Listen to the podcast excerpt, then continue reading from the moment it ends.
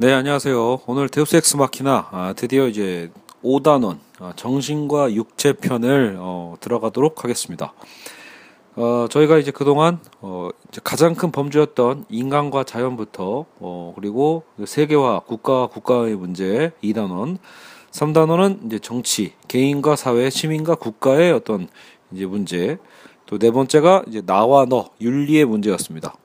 어, 저번에 말씀드렸듯이 이제 나와 너 윤리의 문제는 제가 예전에 정의란 무엇인가 특강을 또 활용해서 어, 4-23을 대체하기로 했거든요. 그래서 여러분이 4-1 강의를 들으신 분은 또 꼭 정의란 무엇인가 혹은 뭐 한방에 정리하는 정리하는 정의란 무엇인가 편을 꼭 들어주시기 바랍니다.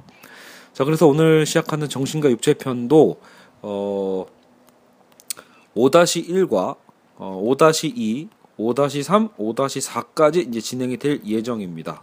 아, 이제 그렇게 하면 주체와 어떤 이 공간 범주의 문제를 일단은 다 한번 훑게 되고요. 어, 그리고 나서 다시 자본주의와 정보화라는 또 다른 어떤 어, 날줄로서 그동안 어떤 C줄이었다면 이제 또 하나의 어떤 날줄로서 어, 다시 이제 어, 그런 이제 주요 콘텐츠죠. 정보와 어, 자본이라는 그 두 가지의 큰 컨텐츠로 다시 이제 공간의 문제로 어, 깨어가는 방식으로 파트 2가 진행이 될 예정입니다. 자, 그래서 어떤 정신과 육체를 이제 시작을 하면 일단 5-1은 오늘 이제 오늘 우리가 배울 수업이죠. 5-1은 정신과 육체의 이분법에 대한 과정을 어, 전반적으로 살펴보면서 무엇보다 어 정신, 이성 중심의 역사의 흐름을 어떤 철학자들의 논쟁에 따라서 살펴보는 시간으로 갖겠습니다.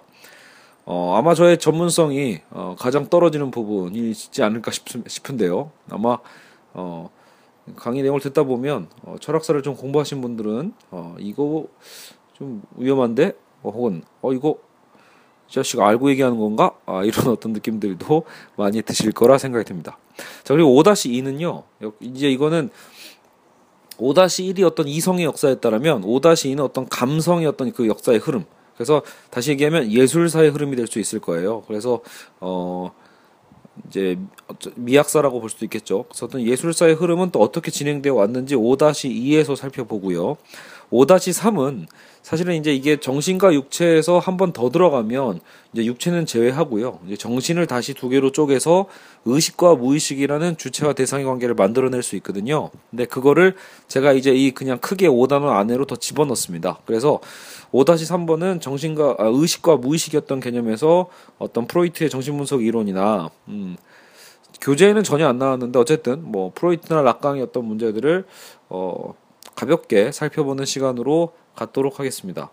나중에 이 무의식 부분은 결국은 실제로 뭐 여러분이 이제 어 시험 보시는 논술 시험에서는 그 대놓고 잘 나오진 않습니다. 근데 이제 이게 자본주의와 연결될 때 우리의 어떤 무의식적인 소비, 무의식적인 어떤 욕망의 어떤 부분에서 어 간접적으로 드러나기 때문에 또 이렇게 한번 배워두면 상당히 도움이 될 거라고 생각이 듭니다. 마지막 5-4는요. 일과 여가의 어떤 문제입니다. 일과 여가, 우승과 축제 어떤 이런 부분들을 제가 이제 싹 모았거든요. 그래서 보통 우리는 노동이라고 하면 어떤 그래도 이제 인간 이성의 어떤 그 방향성에서 우리의 어떤 신체를 이, 어, 이용한 그런 어떤 과정이라고 볼 수 있다면 어, 여가 혹은 또 우리의 축제 이런 것들은 사실 또 감성적 부분이거든요. 그래서 이미 앞에서 살펴봤던 이성과 어떤 감성의 어떤 흐름들을 또 적용해서 어, 그 생각해보는 시간이라고 볼 수 있습니다. 실제로 또 이거는 꽤 시험 문제에서 자주 나오는 부분입니다. 일과 여가에 대한 어떤 어, 방향성 문제 그리고 우승과 축제에 대해서 어, 생각해보는 시간도 어, 사실 시험 문제에 종종 나오고 있습니다. 자, 그럼 오늘 수업을 본격적으로 시작하도록 하겠습니다. 중간 중간 어, 저도 하다가 막히는 부분 혹은 어, 잘 모르는 거 그것도 그냥 대충 대충 아, 넘어갈 테니까 여러분도 그냥 아, 얘 그냥 또 막 나가는구나. 어, 이렇게 그냥 생각하시면서 어, 들어주시면 될 것 같습니다. 자, 일단은 자, 주체와 대상의 관계를 한번 이제 그려볼까요? 그래서 주체는 정신, 네, 대상은 육체 이렇게 해서 어, 정신이 육체보다 우월하다는 어떤 이분법적 관계의 어떤 도식을 한번 그려보죠. 그래서 이건 이제 우리가 이제 고대와 고대의 어떤 소크라테스와 플라톤을 이제 근대의 데카르트의 또 이성 중심주의와 한번 연결을 해 보도록 하겠습니다. 어, 굳이 이런 짓을 하는 이유는 어쨌든 어, 우리가 대충 대충 퉁치면서 공부하고 있는 상황이기 때문에 어, 상세하게 들어가면 사실은 이렇게 연계하는 것도 쉽지 않을 수 있거든요. 그러니까 어, 큰 틀 안에서 한번 살펴보자 이거죠. 결국은 왜냐하면 반복이니까 철학사도 결국은 물론 똑같은 게 그대로 반복되진 않죠. 어, 들레즈가 얘기하는 것처럼 어떤 차이의 반복이라고 볼 수 있는데 그런 의미에서 볼 수 있겠지만 어쨌든 우리가 큰 틀로 봤을 때는 그래도 결국은 이 서구 고대 철학의 이분법, 플라톤의 이분법부터 우리가 시작을 해볼 필요는 있습니다. 자, 그래서 서구 고대 사상에서부터 인간은 정신과 육체의 이분법으로 사유되곤 했는데요. 어, 육체는 인간의 본능과 욕망이 발현되는 어떤 그 감각의 장애로 인식됐기 때문에 보통 이제 육체라 함은 본능과 욕망과 이퀄이 되면서 뭔가 좀 통제되어야 하고 다스려야 되는 대상에 불과했다. 자, 이러한 통제와 절제를 할 수 있는 능력이 바로 정신에게 있으니까, 즉 이성에 있기 때문에 인간의 정신, 이성의 역할에 큰 의미를 부여해 왔던 것이 어떻게든 어, 서구의 어떤 주류 어, 사상사라고 볼 수 있습니다. 생각해보면 우리도 이게 되게 익숙하죠. 그러니까요. 어, 뭔가 우리의 욕망은 좀 억압해야 돼. 어, 우리의 어떤 육체적인 식탐, 성욕 이런 거 억압해야 돼. 인간은 절제하면서 어, 굉장히 이성적으로 어, 살아가야 해. 뭐 이렇게 얘기하는 게 사실 우리도 익숙하잖아요. 그게 어떻게 보면 나름대로 서구 근대적인 어떤 도시계 그 사상의 어떤 틀이 우리에게 어, 들어와 있는 거라고 볼 수 있는데 사실 이거는 어, 바로 이 고대 철학 안에서도 존재 존재했다 고대 때부터 고대 소크라테스 또한 인간의 영혼을 중시했거든요. 그러니까 소크라테스 물론 이것도 플라톤의 책에 나와 등장하는 예, 내용입니다. 그래서 소크라테스는 어 인간이 무엇인가를 고민할 때 사실 그 소크라테스의 어떤 이 삼파술 있죠. 변증법적인 질문을 통해서 결국은 어디에 도달하냐면 우리의 신체는 결국은 사용되는 것이라는 거예요. 사용되는 주체와 사용되는 대상이 있는데 결국은 우리의 육체라 함은 우리의 신체라 함은 결국은 사용되는 도구에 가깝다. 그러니까 즉 우리가 우리가 낫을 들고 농사를 지으면 결국은 낫은 농사를 지는 도구잖아요. 그러니까 낫이 우리가 사용되는 하나의 우리 우리를 우리 어, 뭐야 인간에게 있어서 어쨌든 뭔가 사용되는 도구인 것처럼 모두 도구다? 인간의 신체도 그러면 일종의 도구 아니냐? 왜? 어쨌든 정신적인 어떤 의식과 명령 체계에 의해서 우리의 신체가 움직여지니까요. 그러니까 사용되는 것에 대한 부분에서는 결국은 낫이 됐든 컴퓨터가 됐든 그죠? 뭐 어쨌든 뭐 망치가 됐든 근데 그게 인간의 신체도 그냥 동급이다라고 본 거예요. 그래서 사용되는 것은 말 그대로 하나의 대상과 도구고 그러면 진짜 사용하는 사용하는 주체는 뭐다? 결국 그게 이제 인간의 영혼이다. 그래서 인간은 곧 영혼 그 자체다라고 어, 소크라테스가 이제 그 책에서 대사 치는 장면이 나옵니다. 물론 그 대사는 플라톤이 쓴 거죠. 그렇죠? 여러분 참고로 소크라테스는 책을 아, 한 권도 쓰지 않았다라고 알려져 있거든요. 근데 그 이유는 또 뭐냐? 쓰는 게 게을러서가 아니라 당시 여러분 그 고대 사상에서는 어쨌든 인간의 우리가 지금 생각하고 있는 것처럼 글보다는 말이 더 신뢰를 얻었었거든요. 대화. 그래서 음 왜냐하면 사실은 글이라는 거는 여러 가지 맥락이랑 이런 것들이 다 정황이 잘 안 그려질 수 있잖아요. 듣는 이로 하여금, 그러니까 읽는 이로 하여금. 그러니까 우리는 보통 실제 현장감이라고 표현하죠. 어. 그래서 그 현장 속에서 대화하는 상황에서 우리는 진짜 그 사람의 어떤 의중을 파악할 수 있는 것처럼 당시에도 어쨌든 철학도 어떻게 보면 어, 무언가 이제 쓰는 어떤 것보다는 이제 대화하는 그래서 플라톤은 아 플라톤이 아니다 소크라테스는 끊임없이 대화를 하면서 본인의 사상을 좀 퍼뜨려 갔다고 볼 수 있습니다. 물론 제자인 플라톤도 그것을 좀 어, 이어받아서인지 플라톤의 책들도 그래서 우리가 지금 일상적으로 읽는 어떤 그런 어, 문장체가 아니라 문장투가 아니라 다 대화체 방식으로 되어 있죠. 그렇죠? 그래서 이 대화체 때문에 이제 이 고대 철학 철학책이 읽기 쉽다 예, 이렇게 이제 철학과 교수님들이 주로 얘기를 하시는데 사실 어 모르겠어요. 저는 하나도 안 쉬워 보여서 어 그냥 그리고 어, 무, 누가 이렇게 고리타분한 얘기를 할까 싶을 정도로 어 뭐 그렇죠 뭐 철학이라는 게 여하튼 아. 자 그래서 여기 제가 이렇게 그 플라톤의 파이돈에 이런 얘기가 있어요. 그것은 영혼과 육체의 분리가 아닌가. 어, 이거 지금 플라톤의 파이돈에서 소크라테스가 이제 대사를 치는 장면이에요. 죽는다는 것은 이러한 분리의 완성이다. 그러니까 죽을 때는 결국 뭐예요? 영혼이 이제 드디어 자유를 얻는 거예요. 육체는 영혼을 겁박하는 거거든요. 그래서 영혼이 독립해 있어서 육체로부터 해방되고 육체가 영혼으로부터 해방될 때 이것이 바로 죽음이 아닌가. 그래서 여러분 그 소크라테스가 사약을 어 이제 마시게 되었을 때도 사실은 그 죽음을 피할 수도 있지만 어 어차피 철학자로서 철학자들은 알고 있거든요. 뭐가요? 죽음이 곧 자유다라는 걸. 진정한 자유는 우리가 육체에서 벗어날 때 그렇죠? 그 고양된 영혼만 남게 됨으로써 오히려 진정한 자유를 얻게 된다고 생각을 했기 때문에 실제로 소크라테스가 어 그런 얘기를 하는 거죠. 철학자들이 정말로 죽음을 이렇게 두려워할 이유가 전혀 없다라고 말이죠. 어찌 보면요. 자, 그래서 그 죽음 자체를 또 덤덤하게 받아들인 걸 수도 있습니다. 자, 결국 어쨌든 중요한 건 플라톤은 플라톤 하면 여러분이 또 이미 예전에 한번 잠깐 우리가 훑어봤지만 이데아론이잖아요. 그러니까 플라톤은 이데아론을 통해서 육체를 비롯한 이런 감각의 세계, 우리 현실적인 육체적 감각의 세계보다는 그 이면의 세계, 초월적 세계인 이데아의 세계를 이상향으로 보고 있다. 그 이분법인 거죠. 그래서 이데아의 세계와 우리의 현실 세계, 그렇죠? 근데 결국 생각해 보면 여러분 이데아라는 세계가 그럼 대체 어디냐? 그런 이상 사회가 대체 뭐냐? 저 하늘에 있는가? 어, 라고 보면 실제로 그렇지는 않잖아요. 우주론적으로 우리가 바라보는 위상학적인 우리 위치 안에서의 그 우리 머리 위에 있는 하늘이 이데아일 리는 없잖아요. 그러니까 결국 이데아의 세계라는 것도 관념에서 드러나거든요. 그러니까 어, 플라톤의 이제 철학 적 어, 사유의 토대 자체가 관념론이다 어떻게 보면 그래서 관념론적 성향이 좀 강하고 현실의 삶이라는 건 이데아의 세계를 복제한 모방에 불과해요. 우리가 그때 모방론 한번 다, 다뤘었죠. 그러니까 이데아를 세계한 복제한 모방에 불과한 게 현실의 삶이기 때문에 인간의 삶의 목적은 이데아라는 본질을 향하는 노력과 정진에 있는 거죠. 그러니까 그런 자꾸 우린 이데아를 향해서 가야지 이데아를 모방한 일종의 짝퉁, 뭔가 부족한 현실에 너무 얽매여서 살면 안 된다는 거예요. 근데 또 그런 현실을 또 모방하는 사람들이 또 있단 말이에요. 집권들도. 그런 걸 이제 플라톤은 비판을 하는 거죠. 모방에 불과한 삶을 다시 모방하는 그런 짓거리는 낭비에 불과하다라고 볼 수 있습니다. 자, 어쨌든 그래서 우리는 소크라테스와 플라톤의 이제 그리스 고대 철학부터 주체와 대상의 관계, 이분법의 관계가 있었고 또 거기서도 무엇보다 이 정신과 육체의 관계에서 관념론적인 어떤 정신 우월론적인 측면의 사유 체계가 이미 어, 구도가 완성돼 있었다라고 보시면 됩니다. 자, 그래서 제가 아마도 교재는 안 써놨는데 바로 이제 제가 데카르트로 점프를 하거든요. 이제 연결을 하려고요.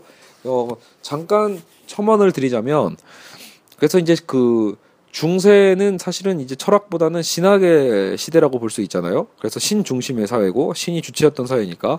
근데 당시 교부 철학이죠. 그러니까 아우구스티누스가 결국은 이 중세 신학을 나름대로 정립을 할 때 당시에 유행했던 신플라톤주의. 나중에 우리가 이제 미학사에서 다시 한번 다룰 텐데 신플라톤주의가 있었단 말이에요. 플라톤이 어쨌든 대충 BC 4세기, 5세기 때 사람이니까 어 중세는 훨씬 이후잖아요. 수백 년이 지난 후인데 그러니까 그때 다시 플라톤이 또 재조명을 받았겠죠. 그래서 신플라톤주의 안에서도 결국은 이런 이데아론이 다시 예, 인기를 끌었을 거고 그렇다면 이데아라는 세계와 현실의 어떤 불완전성은 사실은 기독교에서 얘기하고 있는 뭐예요? 그 타락한 에덴. 그러니까 완벽한 이상 사회였던 에덴 에덴 동산에서 죄를 짓고 쫓겨난 아담 그리고 그 아담의 후손인 우리 지금 현 인간들 이렇게 보시면 어때요? 그것도 이분법으로 구분될 수 있죠.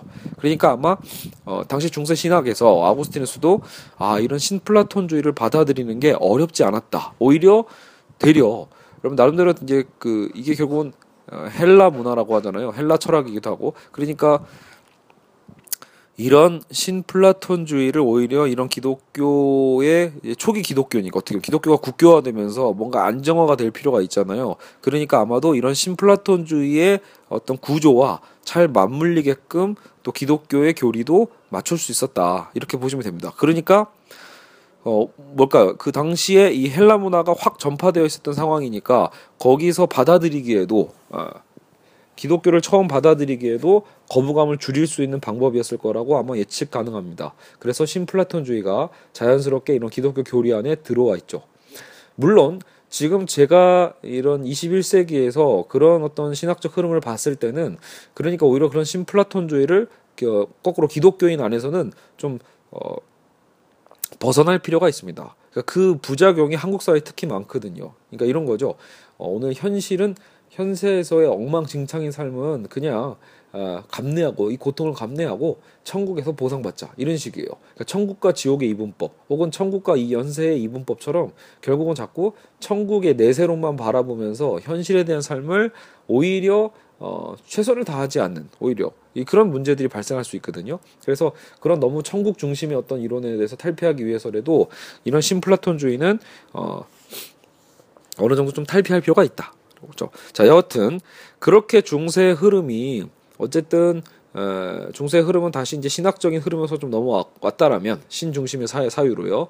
물론 여러분 중세 신학에서도요. 어, 결국은 그 중세의 말기에 다시 르네상스 시대로 넘어가고 르네상스에서 다시 이제 근대에 이제 이성의 혁명이 일어나잖아요. 그러니까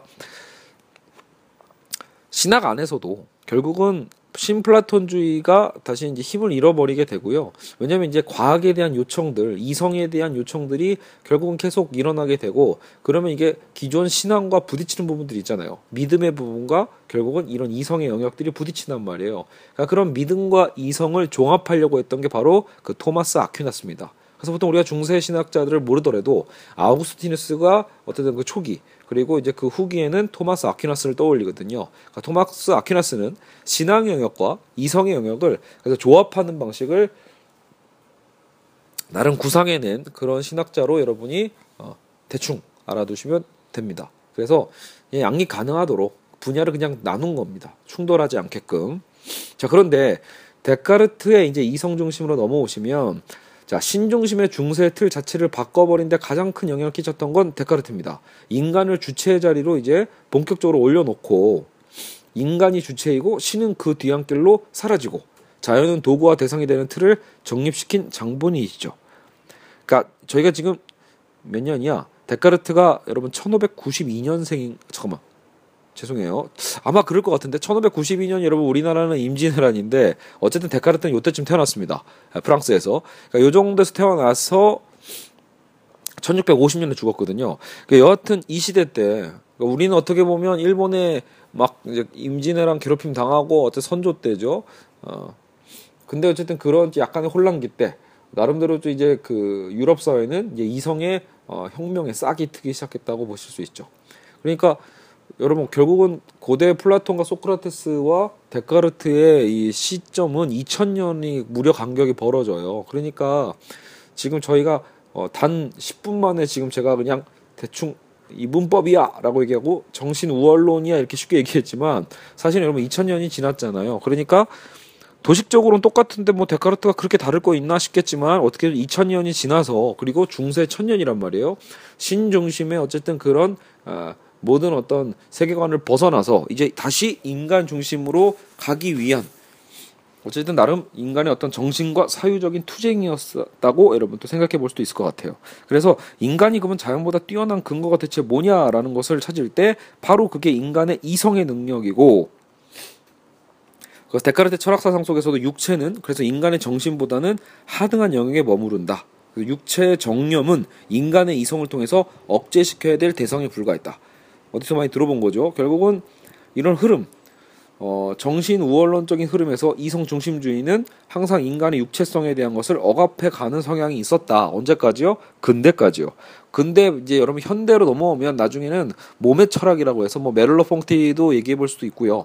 여하간 이제는 인간의 신체성을 사유하는 철학자들이 이제 등장하거든요. 생철학이라고도 할 수 있고 인간의 어떤 삶 전체에 대한 얘기를 또 초점을 맞추기도 하고요. 그렇기 때문에 어찌 보면 근대 말기부터 등장했던 그런 뭐 생애 철학이나 아니면 뭐 이런 몸의 철학에 대한 부분들은 어떻게 보면 또 반동 형성인 거죠. 근대적 철학이 너무 이제 인간의 이성 중심, 사유 중심이고 나중에 이게 독일에서는 이걸 관념론이라고 하잖아요. 그래서 결국은 어, 관념 철학으로 너무 확대되다 보니까 여기에 대한 반항으로 반향으로 어떻게 보면 실존주의나 생애 철학들이 등장했다고 볼 수 있습니다. 자, 어쨌든 지금 우리는 정신과 육체 이분법을 보고 있으니까 다시 주체화 대상의 도식을 보시면 그래서 인간은 정신과 이성, 자연은 혹은 육체와 감정 뭐 이런 식으로 편을 나눠서 이분법적으로 긋고 거기에서 이제 뭐죠? 거기서 이제 인간과 정신이 우월하다는 쪽으로 가면 되겠죠. 자, 나는 생각한다, 고로 존재한다는 인간의 사유 능력이야말로 존재의 근거이며 확실한 인식의 근거가 된다는 뜻입니다. 인간이 신의 계시의 능력을 벗어나 세상을 제대로 인식하려면 확실히 능력이 보장돼야 돼요. 독립 자금이죠. 예. 여러분 가출하는데 독립할 돈이 있어야지 그걸 여러분 독립이라고 하지 그냥 가출이 돼서는 안 되잖아요. 가출과 어떤 독립의 차이죠. 돈 없이 나오면 가출이니까 다시 돌아올 수밖에 없어요. 그러니까 우리는 신에게서 벗어나기 위해서 어떻게 보면 어, 독립 자금이 필요한데 그 독립할 수 있는 근거가 바로 이성이었다라고 생각하시면 편하실 것 같습니다. 그래서 토대론이라고도 해요. 인간의 사유하는 능력 여기서부터 우리는 사유부터 모든 지식의 출발점으로 삼자. 라고 했고 그래서 결국 데카르트가 귀결하는 방법은 뭐냐 결국 진리를 우리가 인식하는 방법은 결국은 철학적 사유로 시작을 했지만 결국 데카르트가 하고 싶었던 건 수학적 엄밀함일 겁니다 수학적 지식을 통해서 자연을 수학화하는 거 대상적인 자연을 과감히 해체해서 여러분 그것 하나의 도식에 맞춰버리는 거예요.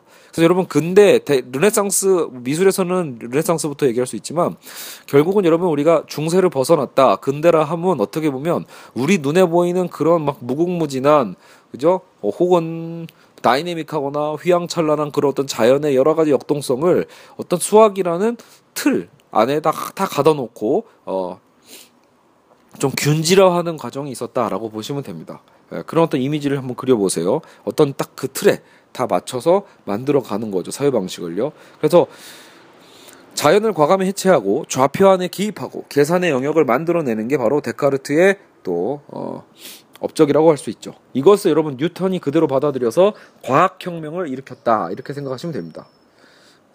이제 세계는 인간의 수학과 과학적 사유 안에 존재하는 유한한 개념으로 이제는 존재하게 되죠. 중세까지만 해도 결국은 인간의 나약한 어떤 이런 대상화 속에서는 자연은 오히려 공포에 오히려 더 인간보다 더 커 보이는 어떤 신비함이었다라면 이제 근대가 되면 자연은 신비한 게 아닙니다. 오히려 인간의 이성에 의해서 컨트롤되는 통제의 대상이 되는 거죠. 우리가 이 문제를 사실은 우리 이 수업 제일 첫 시간에 살펴봤다고 할 수 있죠. 인간과 자연의 이분법이 왜 생겨났냐 이런 얘기에서 우리는 이미 이 부분을 사실은 다뤘습니다. 자 어쨌든 데카르트는 정신 우월론을 극도로 밀어붙이면 관념론에 닿게 되는 문제가 발생하기 때문에 이에 대항하여 오직 물질만이 실체로 보는 유물론이 발생하게 된다. 자 그래서 결국은 나중에 보시면 이런 데카르트 이성중심주의의 또 반향에서 결국은 유물론적 사유도 등장을 하게 되는 거죠. 오히려 눈에 보이는 것, 예. 그 특히 나중에 보면 그 뭐 포이어바우나 막스도 그렇겠지만 결국은 우리의 살 우리의 이 세상을 움직이는 건 결국은 오히려 이런 정신의 관념보다도 오히려 이런 경제적 토대가 어, 오히려 이런 삶의 역사의 어떤 변동의 원천이 아니냐라는 어떤 유물론적 사유가 발생하게 되죠. 관념론과 유물론의 이분법도 한번 이렇게 딱 그림을 한번 그려보시면 됩니다. 정신이 우월하면 관념론, 육체나 보여진 어떤 대상적 실체. 데카르트식으로 얘기하면 이건 어, res substantia라고 하나요? 그래서 결국 연장 뭔가 차지하고 있는 거잖아요. 결국은 그것을 유물론이라고 볼 수 있습니다. 예. 그러니까 이게 꼭 어떻게 보면 그 나중에 이게 그 뭐 사회 구조 맑스가 얘기했던 어떤 뭐 계급적인 어떤 관계로 볼 수도 있지만 아니면 여러분 그냥 원자론 있잖아요. 어. 그 데모크리토스라고 하나요? 그 우리가 인간의 신체가 뭘로 되어 있다? 결국은 다 해체하면 어, 분자 아니냐, 원자 아니냐 이렇게 얘기하는 거 있잖아요. 결국 그거는 오히려 일종의 유물론적 사유로 볼 수 있는 거죠. 정신이 어디 있냐? 오히려 인간은 정신조차도 어디에 기대어 있다? 그런 인간의 어떤 신체와 혹은 뭐 신경 오늘날로 보면 그러니까 뇌신경이나 어떤 뇌에 오히려 그 뇌 자극에 의해서 신경적 자극에 의해서 그냥 정신이 어, 정신이라고 우리는 그냥 그렇게 느끼고 감각할 뿐이지 실체는 아니다 오히려 그래서 심지어는 오늘날은 정신에 대한 부분을 오히려 어, 또 해체할 수 있는 그런 흐름도 나오고 있습니다. 자, 어쨌든 근대의 자연관이 이성의 유무로 우열이 갈린 것처럼 육체 역시도 이성이 없다는 이유로 기계론적 자연관의 일부로 편입되어 왔다. 그래서 데카르트의 자연관을 왜 기계론적 자연관이라고 하거든요. 결국 수학과 어떤 법칙에 의해서 그 틀로 자연을 인식했기 때문에 자연은 오히려 기계적으로 돌아가는 에, 굉장히 규칙적인 어떤 그런 통제 도구였다고 볼 수 있습니다. 결국 그런 기계론적 자연관의 일부에 인간의 육체도 거기에 맞아가는 거고요. 어, 그러다 보니까 여러분 나중에 보면 근대 산업혁명 이후에는 인간의 신체도 결국은 그렇게 시간화에 이제 근대적인 어떤 시간성에 틀에 꿰어가지고 그렇죠? 어떤 톱니바퀴 돌듯이 우리의 삶이 이제는 에, 분열되기 시작한다라고 보실 수 있습니다. 사실은 그런 흐름이 지금 우리 한국 사회에 여전히 남아 있는 거고요. 우리는 끊임없이 바쁘게 그래서 살아가죠. 우리의 삶이 먼저가 아니라 마치 그렇게 시간 속에서 그것도 그런 시간 뭐랄까 어, 무슨 어, 뭐 베르고성 얘기하는 어떤 지속의 어떤 시간 그런 게 아니라 그냥 파편화된 시간이죠.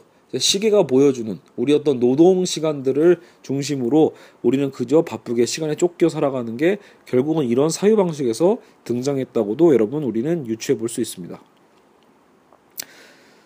자 어쨌든 어, 근대 정신 우월론은 육체를 기계적 대상으로 인식함으로써 오늘날의 어떻게 보면 또 서양 의학, 외과 의술도 발전한 게 아닌가 이렇게 볼 수 있죠. 인간의 몸을 살아있는 주체로 인식하면 과감하게 살을 자르거나 꿰매거나 그렇죠? 피가 철철 나는데 아무렇지도 않게 인식할 수 있는 능력도 어떻게 보면 여기서 생긴다고 볼 수 있습니다. 사람이라면 원래 여러분 그 남의 피를 보면 오싹하죠. 자기 피를 봐도 오싹하고 기절하고 이러잖아요. 근데 그거는 어떻게 보면 바로 인간미라고 볼 수 있어요. 인간의 몸 자체를 기계적으로 보지 않고 그쵸? 인간의 몸에서 피가 나오면 안 되잖아요. 정상적인 건 피는 안에 있어야 되거든. 안에 있어야 될 피가 밖으로 나올 때 주는 충격이 있죠. 근데 어떻게 보면 외과 의술이라는 건 필연적으로 그 피를 봐야 해요. 왜 그래야지 어떤 걸 고칠 수 있죠. 우리 신체의 어떤 기관이 고장났다라고 했을 때 이 고장이란 말도 결국은 기계적 표현이잖아요. 결국은 사유 방식을 그렇게 보는 거예요. 그래서 고장난 신체의 부위 일부를 잘라내든 그죠 교체하든 그죠 무언가 꼬매든 간에 결국은 우리는 예, 그런 외과 의술이 발전하려면 인간의 신체는 철저하게 그러니까 로봇처럼 기계적으로 인식하는 능력이 필요하다. 결국은 이런 기계론적 자연관 또 신체를 또 기계, 기계론적으로 볼 수 있었던 근대 근대 서구의 근대 사유였기 때문에 결국은 서구가 이런 외과 의술도 크게 발전할 수 있었다고 볼 수 있습니다. 결국은 왜 우리 동양은 또 한국 같은 경우도 어때요? 막 그 우주와 인간의 어떤 신체와 정신이 다 막 일체화되어 있잖아요. 다 연결되어 있는 하나의 기의 흐름으로 봤을 때 신체는 함부로 베거나 자르거나 그죠? 갖다 붙이면 안 되는 거니까요. 그죠? 균형을 어지럽히니까 어떻게 보면 동양은 외과 의술이 더 늦게 발전했다고 볼 수 있습니다. 결국은 이 세계관의 차이, 세계관이 결국은 수많은 어떤 우리의 어떤 물리적인 현상들도 영향을 주게 되죠. 자, 어쨌든 정신과 육체 이분법에서 정신 우월, 이성 중심주의가 근대 핵심 사유이긴 했지만 한 방향의 우월주의는 결국 또 다른 극단을 갖고 왔다. 그래서 그게 제가 아까 말씀드렸던 유물론적인 사유의 등장이라고 볼 수도 있죠. 혹은 여러분 뭐 그냥 육체가 중요하다. 인간의 감정이 중요하다라면 일종의 쾌락주의라고 볼 수도 있잖아요. 이게 계열마다 다를 수 있어요. 그죠? 나중에 보면 낭만주의라는 것도 발생한다고요. 너무나 딱딱한 근대 이성의 틀 안에서 결국은 낭만주의 학파가 등장하는 거예요. 인간의 오히려 이런 정념을 더 일단 정념이라고 말하는 게 이상하겠죠.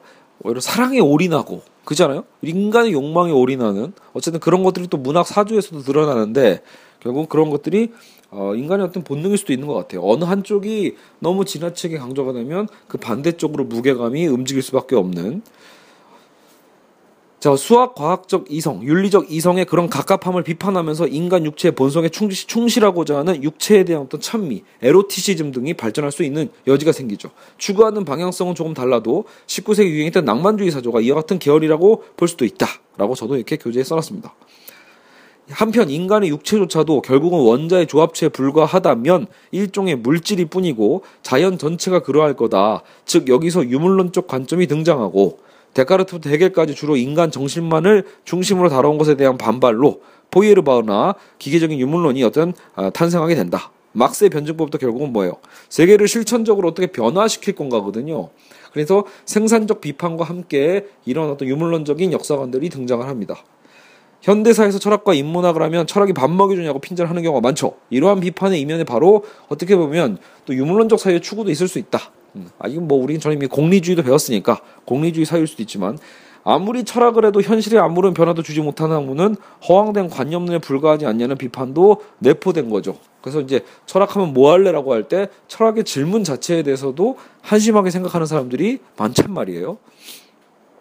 근데 역으로 여러분 오히려 그 질문할 수 없는 거기 때문에 질문하는 게 가치가 있는 걸 수 있죠. 예. 그러니까 의미가 없기 때문에 우리는 무언가 하는 인간이기 때문에 가능한 거예요. 무의미하지만 무의미한 것에 우리는 도전할 수 있고 고민해 볼 수 있는 게 어떻게 보면 인간의 더욱더 인간다움일 수 있을 겁니다. 왜 요즘 은 멍 때리기 대회도 하잖아요. 여러분 멍 때리는 것도 어쨌든 어 인간의 또 능력이라고 소소한 또 능력이라고 볼 수 있겠죠. 가뜩이나 요즘은 이제 알파고다 뭐다 해서 인간과 기계의 자꾸 여러분 기능에 대해서 논증하거든요. 나중에도 살펴보겠지만 인간이 할 수 있는 걸 기계도 다 할 수 있어. 뭐 이런 걸로 이제 기능적 측면에 자꾸 접근을 하지만 사실 여러분 인간이 인간됨이 될 수 있는 건 단지 인간이 무언가를 할 수 있는 도구적 인간이기 때문에 그런 건 아니에요. 그러니까 인간의 정의 자체를 자꾸 도구적으로 보니까 어, 결국은 로봇이 발전했을 때 결국은 인간의 정체성 자체도 흔들리게 돼버리는 거죠. 로봇이 멍때리진 않을 거란 말이에요. 인간은 스스로 사유하고 가끔은 정말 사유도 아니야. 그냥 멍 때리고 있을 수도 있고 그런 과정 속에서 오히려 더 깊은 어떤 깨달음들을 얻어갈 수도 있죠. 예. 자, 약간 유물론이 자본이라는 물질에 연관된다면 자본의 물신성의 문제가 또 나타날 수 있다. 이게 나중에 결국 자본주의와 연결이 되는 겁니다. 자본은 철저하게 그 물질적인 측면이 있으니까요. 물론 그 물질적 자본이 나중에는 오히려 신격화되는 물신화 현상도 벌어지죠. 자, 그래서 말 그대로 한 가지 물질에 어쨌든 집착하는 이런 어떤 성향을 우리는 보통 패티시즘이라고 하는데 자본의 물질성이다라고 하면 우리는 오늘날 단순히 어떤 성적인 패티시가 아니라 그, 그 거기에 오히려 삶 전체를 단순히 어떤 하나의 물질인데 그 하나의 물질이 만약에 자본이야 이러면 문제가 심각해지는 거죠. 차라리 여러분 어떤 성적 자신의 취향이 어떤 패티시가 있어서 아 나는 어떤 머리카락 이성의 내 이성의 그 여러분 생각하는 이성 말고요. 다른 성 여성이든 남성이든 아, 나는 그 어떤 머리칼 냄새가 좋아. 뭐, 뭐 구두가 좋아. 뭐 이렇게 뭔가 성적 흥분의 코드가 있는 걸 보통 우리는 성적으로는 패티시즘이라고 하는데. 근데 사실은 이거는 어 물신성을 얘기하는 거거든요. 즉 물질을 신격화하는 오히려요 그래서 자본이 신격화되는 그 자본의 물신성을 막스는 이미 일찍 얘기를 했었습니다. 그러니까 여러분 오늘날 사회는 오히려 그런 성적 패티시는 사실 저는 큰 문제라고 보기 힘들어요. 어, 나중에 뭐 정신분석 쪽에서 더더욱 그렇게 보겠지만, 근데 문제는 뭐다? 자본을 물신화하는 현상. 돈 자체 하나를 신격화하지만 그 돈이 결국은 이 세상의 모든 거다라고 판단하고 있으니까요. 결국은 그런 지나친 관념, 지나친 이런 어떤 물신성에 대한 유물론적인 한계가 있는 것처럼 여러분 지나친 관념론의 한계와 지나친 유물론의 한계는 당연히 두 쪽 다 발생할 수밖에 없다라는 거죠. 자, 그래서 우리는 지금 정신과 육체의 이분법이라는 한 틀을 tool을 통해서 어, 정신 우월론의 문제, 또 육체 우월론의 문제도 어, 얼렁뚱땅 이렇게 넘어왔습니다. 자, 그러면 이제 예, 데카르트가 어쨌든 무언가 인간 중심주의와 사유하는 인간에 대한 것을 정립해 놨지만 결국 여전히 한계가 있었던 건 어떻게 그래도 확실한 인식이 가능할 거에 대한 답변은 확고하게 끝내지 못했어요. 두 가지 실체가 있다라고 얘기를 했었고 어, 근데 그 실체 중에서도 정신이란 실체를 데카르트는 더 우위에 뒀지만 그렇다고 해서 인간이 인식하는 그 대상을 어떻게 확신할 수 있는가 그것을 보증하는 방법에 있어서는 사실은 여전히 어, 문제점이 있었다. 그러다 보니까 여러분 이제 어 그런 확실한 인식에 대한 능력을 우리가 타고나는 선험적인 타고나는 거냐 아니면 후천적으로 우리가 야 타고나긴 뭘 타고나 우리가 다 현실 아기 때부터 어, 무한하게 많은 학습들을 하면서 다 데이터가 쌓인 거야. 쌓인 데이터를 통해서 우리가 어떤 법칙을 찾아가는 거지. 그게 여러분 이제 귀납법이잖아요. 그죠? 연역은 뭐예요? 이미 뭔가 있어. 이미 내가 모든 것을 다 품어 안을 수 있는. 그런 측면 안에서 여러 가지 어떤 현상들을 어, 보통 그걸 공리라고 하죠. 하나의 공리가 있으면 그 공리 안에서 여러 가지 증명을 해 나가는 방식이라면 귀납법이라는 건 수많은 자료를 통해서 자료를 모아 모아서 그 자료에서 무언가 법칙을 거꾸로 찾아가는 방식이죠. 결국은 대륙의 합리론과 영국의 경험론이라는 게 이런 틀에서 발생하는 겁니다. 그러니까 여러분 이거 착각하면 안 돼요. 대륙의 합리론이든 영국의 경험론이든 간에 결국은 근대학자들이 추구했던 건 어쨌든 진리입니다. 그러니까 인간이 신이 주는 진리 말고 인간 스스로 정리할 수 있는 정립시킬 수 있는 진리를 추구했다라는 거. 그러기 때문에 영국의 경험론은 주관적이야. 주관적이니까 진리를 추구한 게 아니지. 이렇게 예, 유치하게 해석하시면 안 됩니다. 알겠죠? 가끔 고등학교 윤리만 배웠다가 도식적으로 익히다가 그렇게 좀 이렇게 잘못 오해하시는 분들이 있는데 영국의 경험론자들이야말로 오히려 어떻게 보면 되게 과학자들이에요. 영국이 아까 경험과학 쪽 그러니까 쉽게 얘기해서 어, 대륙은 오히려 여러분 관념론이 더 발달을 해서 보통 이렇게 연역적인 상, 생, 하위 방식을 더 좋아했거든요. 수학적인 방식이죠. 수학이 약간 공리를 통해서 절대적 진리가 먼저 있는 거죠. 공리를 통해서 공리 안에서 여러 가지 문제를 해결해 가는. 근데 영국의 경험론자는 실제로 영국이 과학이 더 발전하거든요. 수많은 오히려 이 경험들을 인정하고 이 경험이 여러분 일회성 경험이 아니에요. 그러니까 단 한 번의 경험은 오류가 많죠, 물론. 바보가 아닌 이상 그건 영국의 경험론자들도 다 알고 있었어요. 그러니까 한 번의 경험이 아니라 무수한 어떤 이런 시행착오와 반복들을 통해서 오히려 더 완전한 일종의 법칙을 찾아갈 수 있다라고 보는 거죠. 그게 여러분 과학이잖아요. 실험실 과학에서 가설을 세우고 그 가설에 맞게끔 수많은 이 원인 변수와 결과 변수에 대한 이 밀접도를 찾아가는 거 아니에요. 법칙적으로. 그죠? 그래서 영국의 경험론을 여러분 무조건 아 이거는 진리가 아닌 상대성이야 이렇게 보시면 안 됩니다. 물론 이제 결국 흐름을 보다 보면 영국의 경험론은 어, 로크와 버클리와 휴 이런 세 명으로 대표가 되는데 이제 버클리와 휴으로 계속 가면 갈수록 정작 엄밀한 지식을 찾으려다 보니까 경험론의 토대 안에서 엄밀한 지식을 찾으려다 보니까 오히려 나중에 회의주의에 빠지는 역설이 좀 발생을 해요. 그런 흐름이 있다, 있기는 있다. 그래서 어떤 이 영국의 경험론에 나중에 회의론으로 회의주의로 치닫게 되고 그런 휴메 회의주의의 위험을 위험 속에서 사유를 시작해서 여기 이성과 경험을 종합적으로 품어 안은 해결한 예, 그죠? 선험적 종합 판단을 제시한 칸트가 그래서 예, 유명한 거라고 보셔도 됩니다. 여러분 물론 어, 칸트 어, 어렵죠. 어려워요. 그러니까 어, 오늘은 뭐 그런 얘기까지 자세히 하지는 않고요. 이 흐름만 이해해라. 우리는 지금 정신과 육체 이분법을 다루고 있으니까요. 자, 벌써 36분이 지나가고 있네요. 다 할 수 있을지 불안합니다. 네. 어, 불안하네요. 어. 자, 어쨌든 확실한 인식의 문제. 인간이 개별 사물을 보면 제대로 인식할 수 있는가에 대한 의문이 또 다른 이 이분법을 형성해냅니다. 예를 들어 여러분, 자신이 창가에 놓여 있는 화분을 직시한다고 할 때, 자 보고 있어요. 자신이 인식하고 있는 화분이 실체적 화분인지 아닌지에 대한 논란이 있죠. 왜냐면 여러분 착각일 수도 있잖아요. 내가 지금 보고 있는 저 화분이 진짠가? 혹은 저기 있는 것 자체는 진짜더라도 내가 보고 있는 저 모양이 맞나? 저 색깔이 맞나? 여러 가지 의심이 들 수 있어요. 그죠? 왜냐면 여러분 실제로 우리가 살아가면서 그런 착각 많이 하잖아요. 어, 뭔 줄 알았는데 아니야. 그죠?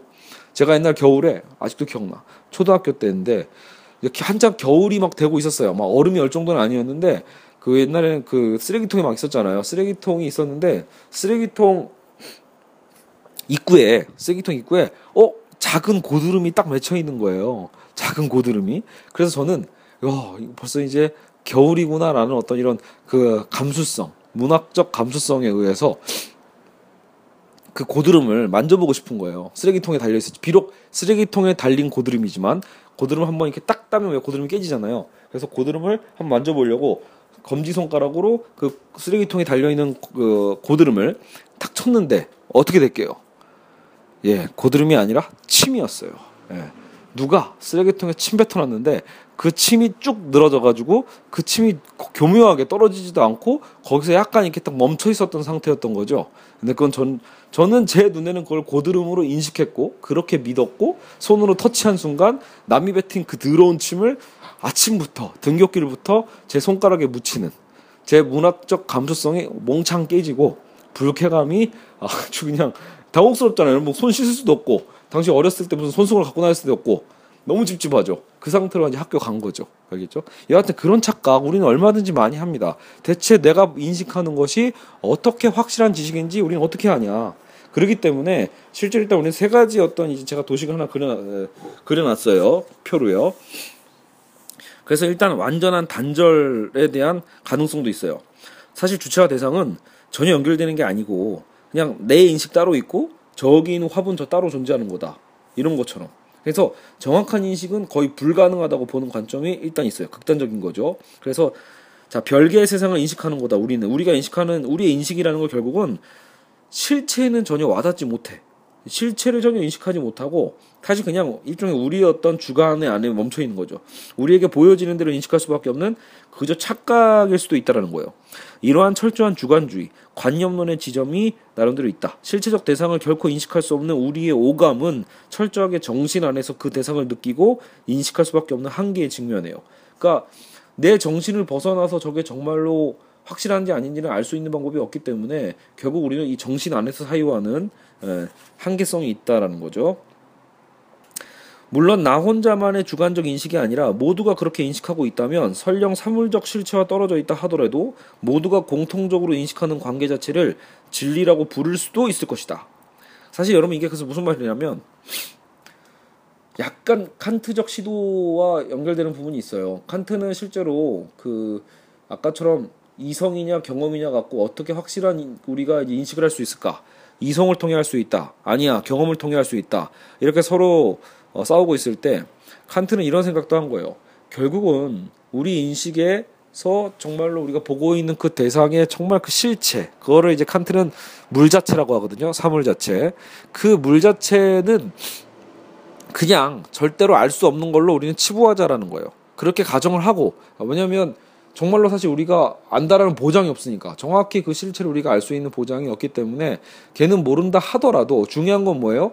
우리가 그 대상을 바라볼 때 아까 제가 했던 그 화분을 바라볼 때 어쨌든 모두가 그것을 예를 들어 빨간색 화분이라고 칩시다. 모두가 빨간색 화분이라고 그래도 주관적 인식을 해. 저게 그 실체 그 자체가 확실한지는 모르더라도 어쨌든 내가 보기에도 빨간색 화분이고 내 옆 사람이 보기에도 빨간색 화분이고 저 옆 사람이 보기에도 빨간색 화분이라면 그렇다면 칸트가 보기엔 그렇다면 차라리 진리라는 건 저 실체가 정말로 그러하냐 아니냐보다 더 중요한 건 뭐다? 그냥 우리가 왜 저 빨간 저 화분을 왜 빨간색 화분이라고 인식하는지 그런 인식하는 우리의 어떤 내부적인 왜그 이해 원리가 있을 거 아니에요. 차라리 그 이해 원칙을 오히려 우리가 찾는 게 낫지 않을까. 그 우리가 모두 공통되게 인식할 수밖에 없는 그 이해 원칙이라는 게 바로 진리가 아닐까. 그래서 여러분 칸트의 가장 놀라운 그 시도 중에 하나가 진리를 주관화시켰다라는 부분이 있어요. 그렇다고 완전 상대주의를 얘기한 건 아니거든요, 절대. 그러니까 어 절대로 우리가 이미 우리 인식을 벗어나서 인간의 사유를 넘어서는 대상에 대한 실체 인식은 사실은 여러분 신밖에 몰라요. 신이 있다라면 창조주밖에 모르는 거고 그렇다면 인간이 할 수 있는 건 오히려 뭐다? 진리 저기 있는 저 화분이 진짜 빨간 화분인지 아닌지 그 자체를 우리가 어차피 판명할 수 없다라면 중요한 건 뭐다? 우리 모두가 쟤를 왜 빨간 화분으로 인식할 수밖에 없는지에 대한 그런 인식 구조를 탐구해 보자라는 거예요. 우리는 왜 저렇게 탐, 저렇게 인식할 수밖에 없는지에 대해서 그 인식 구조에 대한 나름대로 정확도를 찾아가는 게 진리다 라고 생각할 수 있죠. 이거 좀 이따 좀 다시 한번 제가 써놨으니까 좀 보, 보기로 하고요. 자, 여하튼 뭐 그 정도는 아니더라도 제가 좀 극단적으로 지금 세 가지의 이 표를 쓴 거거든요. 그러니까 어쨌든 주체가 대상을 인식하는 거에 있어서 주체와 대상은 그냥 아무 관련성이 없다라는 거. 이것은 파이프가 아니다. 마그리트의 어떤 그 그림 제목처럼요. 그냥 파이프를 그렸지만 이 파이프는 아, 파이프 이미지를 본다고 있지만 사실은 실제의 파이프는 아니에요. 이런 것처럼. 그러니까 어, 예, 결국은 실체에 와닿지 못한다라는 거죠. 근데 왜곡적 관계도 가능해요. 아니면 야 그건 솔직히 너무 야아예 관계가 없는 건 말이 안 되고 우리가 분명히 실체에 무언가 와닿았기 때문에 다들 그래도 공통적으로 좀 이 같이 비슷하게 이해하는 거 아니야?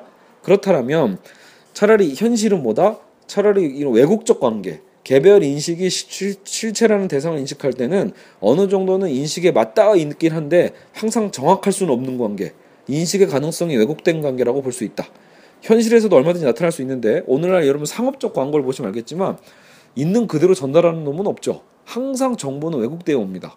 예. 어떤 식으로든 과장되든 축소되든 뭐가 됐든 간에 우리가 순수하게 인식하는 것도 내 주관의 어떤 관념이 그것을 방해하거나 축소하거나 과장하는데 타자를 통해서 오는 정보는 더더욱 그렇다라는 거예요. 그러다 보니까 아예 가짜는 아니야. 그 실체의 일부는 우리는 분명히 인식할 수는 있겠지만 그럼에도 불구하고 온전하게 인식하는 건 불가능하다라고도 볼 수 있다라는 거죠. 그래서 이런 왜곡적 관계, 의도적 왜곡도 가능하죠.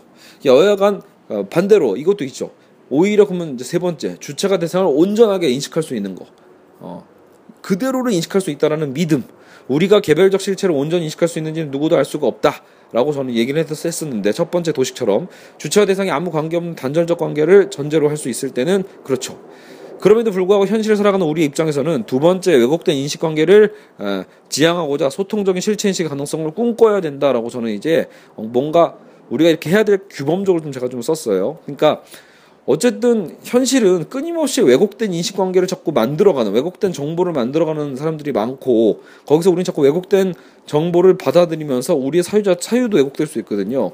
결국 우리는 그런 거를 어, 비판하면서 확실한 어떤 소통적인 실체 인식의 가능성을 꿈꿔야 되는 건 아닐까? 어, 정보 왜곡을 걷어내야 되는 거 아닐까? 우리의 뒤틀린 욕망을 치우고 나면 그래도 우리는 뭔가 실체 인식을 가능해지는 건 아닐까? 이런 거에 대한 규범성이죠. 설령 실체에 맞닿지 못하고 끊임없이 우리의 인식이 미끄러져서 엉뚱한 곳에 우리의 인식이 안착한다 하더라도 끊임없는 실체와의 소통 가능성을 꿈꾸는 것 자체가 인식의 왜곡과 욕망의 왜곡의 상황을 읽어낼 수 있게 하는 가능성이 된다는 걸 잊어서는 안 된다. 라고 제가 썼네요. 무슨 정신으로 썼는지 모르겠어요. 여하간, 어, 일단 여러분 어쨌든 이건 뭐제 주관적 생각의 어떤 견해고요. 어쨌든 인식에 있어서는 결국은 우리가 실체를 어, 온전하게 인식할 수 있는가, 아니면 왜곡적으로 인식할 것인가, 아니면 우리는 사실 실체와 전혀 상관없는 우리가 뻘짓을 하고 있는 건 아닌가 이런 고민해 볼 수도 있습니다. 실제 제가 얼마 전에 여러분 뉴스 봤더니 정말로 오늘날 여러분 오늘날 우리 사회가요 50년이나 한 100년 후에 미래의 후손들이 그냥 만들어 놓은 하나의 시뮬레이션 매트릭스의 세계일 수 있을 가능성이 한 30%는 넘을 거다라고 보더라고요. 굉장히 놀라운 어, 사실이죠. 그러니까 우린 영화에서나 한번 상상해봤던 즐거운 상상이었던 매트릭스의 세계 있잖아요. 그러니까 영화 매트릭스는 컴퓨터가 인간의 의식을 잡아두고 인간을 생체 에너지로 빨아들이기 위해서 인간의 의식에 그냥 일종의 그 컴퓨터 프로그램이죠. 우리의 이런 현실 전체가 거대한 컴퓨터의 어떤 세계, 프로그램인 세계로 어, 만들어 주었다라면 지금 과학자들도 예측하는 게 이런 거예요. 오늘날 여러분 이미 가상현실이 굉장히 발전하고 있죠. 즉, 우리의 신체보다 이제는 뭐예요? 우리의 어떤 정신만으로도 이미 또 뇌과학도 함께 발전하고 있으니까 결국은 뇌에 자극을 줌으로써 여러분 우리가 직접 신체를 움직이지 않아도 오히려 신체의 움직임을 느끼게 될 수도 있, 단 말이에요. 결국 이게 통 속의 논, 논증이죠. 통 속의 뇌의 논증. 데카르트도 사유하는 어떤 주체를 중시했던 거에서 발생한 논증인데 결국은 인간의 정신이라는 게 그렇게 신체성에 대한 것에 확 의존하고 있지 않다라면 오히려 우리는 최근에 이런 사이버 스페이스에서 벌어지고 있는 가상현실이 정말로 크게 와닿을 수도 있다라는 거예요. 가상현실인 것 같지만 가상과 현실을 구분할 수 없게 되는 너무나 리얼리티한 가상현실은 곧 real이 되는 건 아닐까? 이런 여러분 고민이 들죠? 그러니까 50년 후나 100년 후면 얼마나 더 발전했겠어요. 그래서 이, 지금 이렇게 과학자들도 예측하는 거예요. 지금 우리가 이렇게 부단하게 살고 있지만 부단히 살고 있는 지금 나의 이런 의식과 이런 노력 같은 모든 것들도 사실은 이미 미래 후손들의 매트릭스 세계에서 벌어지는 일들일 수 있다라는 거예요. 그냥 걔네들이 만든 프로그램이라는 거죠. 과거는 어땠을까? 과거에는 어, 어떻게 고민하고 살았을까? 이런 것들에 대해서 일종의 걔네들도 게임을 하고 있는 걸 수도 있다라는 거예요. 시뮬레이션 게임이죠. 의식을 잃어버린 채. 자기의 본 의식은 깨어나야 알거든요. 깨어나면 알겠지만 사실 우리는 그러면 지금 현 세대 사람이 아니라 미래 세대 사람일 수도 있다는 뜻입니다. 예, 갑자기 어때요? 재밌죠? 혼동스럽죠? 예. 근데 그런 가능성이 충분히 있다라는 거죠. 예, 제가 영화 매트릭스를 좋아하는 이유도 사실 다시 보면 이제 좀 어느 정도는 뭐 흥미도나 이런 거 떨어질 수 있지만 거기서 사유했던 방식이 우리의 현실에 대한 것을 현실이 현실이 아닐 수 있어에 대한 가능성을 깨우쳐주잖아요. 그래서 그런 어떤 재미가 있죠. 네, 어쨌든 어, 그런 기사를 보고 저도 상당히 오 이게 진짜 그럴 수도 있겠구나. 미래 세대가 자기들이 오히려 그냥 컴퓨터 프로그램 이런 거대한 매트릭스 세계를 만들어서 자기들이 일종의 역할놀이 마치 게임 리니지를 하듯이 그렇게 살아가는 게 아닐까. 그들이 깨어났을 때는 어, 우리는 살아간 게 뭐 80년, 90년의 삶을 산 것 같지만 사실 그들에게는 그것이 단 예를 들어 뭐 길어야 1년, 뭐 짧으면 뭐 한 진짜로 하룻밤, 극단적으로 보면 하룻밤의 꿈에 불과한 것처럼 그런 게임이 아닐까. 이런 생각도 해봅니다. 자, 여하간 제가 이제 어, 아까 얘기를 잠깐 시작을 했었는데 다시 한번 보시죠. 대륙의 이성론과 영국의 경험론에 대한 비교를 다시 한번 제가 정리를 좀 해놨어요. 자, 대륙의 이성론은 아까 선천적 지식을 중시한다고 했어요. 그래서 진짜 교과서적으로 얘기하면 데카르트와 라이프니츠와 스피노자가 이렇게 등장하잖아요. 근데 저도 이제 크면서 여러 가지 책 보다 보니까 스피노자는 오히려 오늘날 현대 철학에서 더 각광받고 있어요. 왜냐하면 일종의 이제 이론론적 사유, 칸트와는 또, 저, 아, 그니까, 데카르트와는 전혀 다르게 그런 이원론적 사유는 또 아니기 때문에요. 여하튼, 계열적으로는 이제 좀 벗어날 수 있지만, 여하간 대륙의 이성론이 선천적 지식을 중시했다면, 영국의 경험론은 후천적 지식을 중시했다. 그러다 보니까 서로 대립되죠. 이런 대립된 싸움 속에서 그렇다고 어느 한쪽이 완, 어, 명쾌하게 인식의 확실성에 대한 것을 찾아낸 것도 아니에요. 그러다 보니까 나중에는 영국 경험론 휴문까지 가면 어떤 이제 회의주의에 빠지게 되고 이제 그것을 칸트가 오히려 어, 구원해낸다. 그래서 그게 선, 선험적 종합 판단이라고 표현하는데 여하튼 이성과 경험을 우리가 종합해내는 어, 그것이 이제 칸트에게 이루어졌다고 보시면 됩니다. 이성도 버릴 필요 없고 경험도 버릴 필요 없이 뭐랄까 여러분 그 제가 또 나름 그냥 저 쉽게 또 설명을 하자면 뭐 이렇게 보셔도 돼요. 우리가 왜 아까 자 빨간 화분 자꾸 등장하는데 빨간 화분을 인식할 때도 이건 경험이냐 이성이냐라고 할 때 여러분 결국은 당연히 경험은 우리가 지금 우리가 지금 보고 있잖아요. 보고 있는 시지각 그죠? 우리가 눈으로 보고 색채를 느낀 색채를 이제 또 감각한단 말이에요. 결국은 경험은 필히 필요하죠. 경험을 통해서 우리가 보고 있는 저 빨간색 화분이라는 것이 어, 정보화돼서 어, 우리에게 들어와야 돼요. 데이터죠, 데이터. 이 경험적 데이터는 꼭 필요한데 문제는 어, 이 경험적 데이터만으로는 저게 빨간색 화분이다라는 결론을 도달할 수는 없다라는 거예요.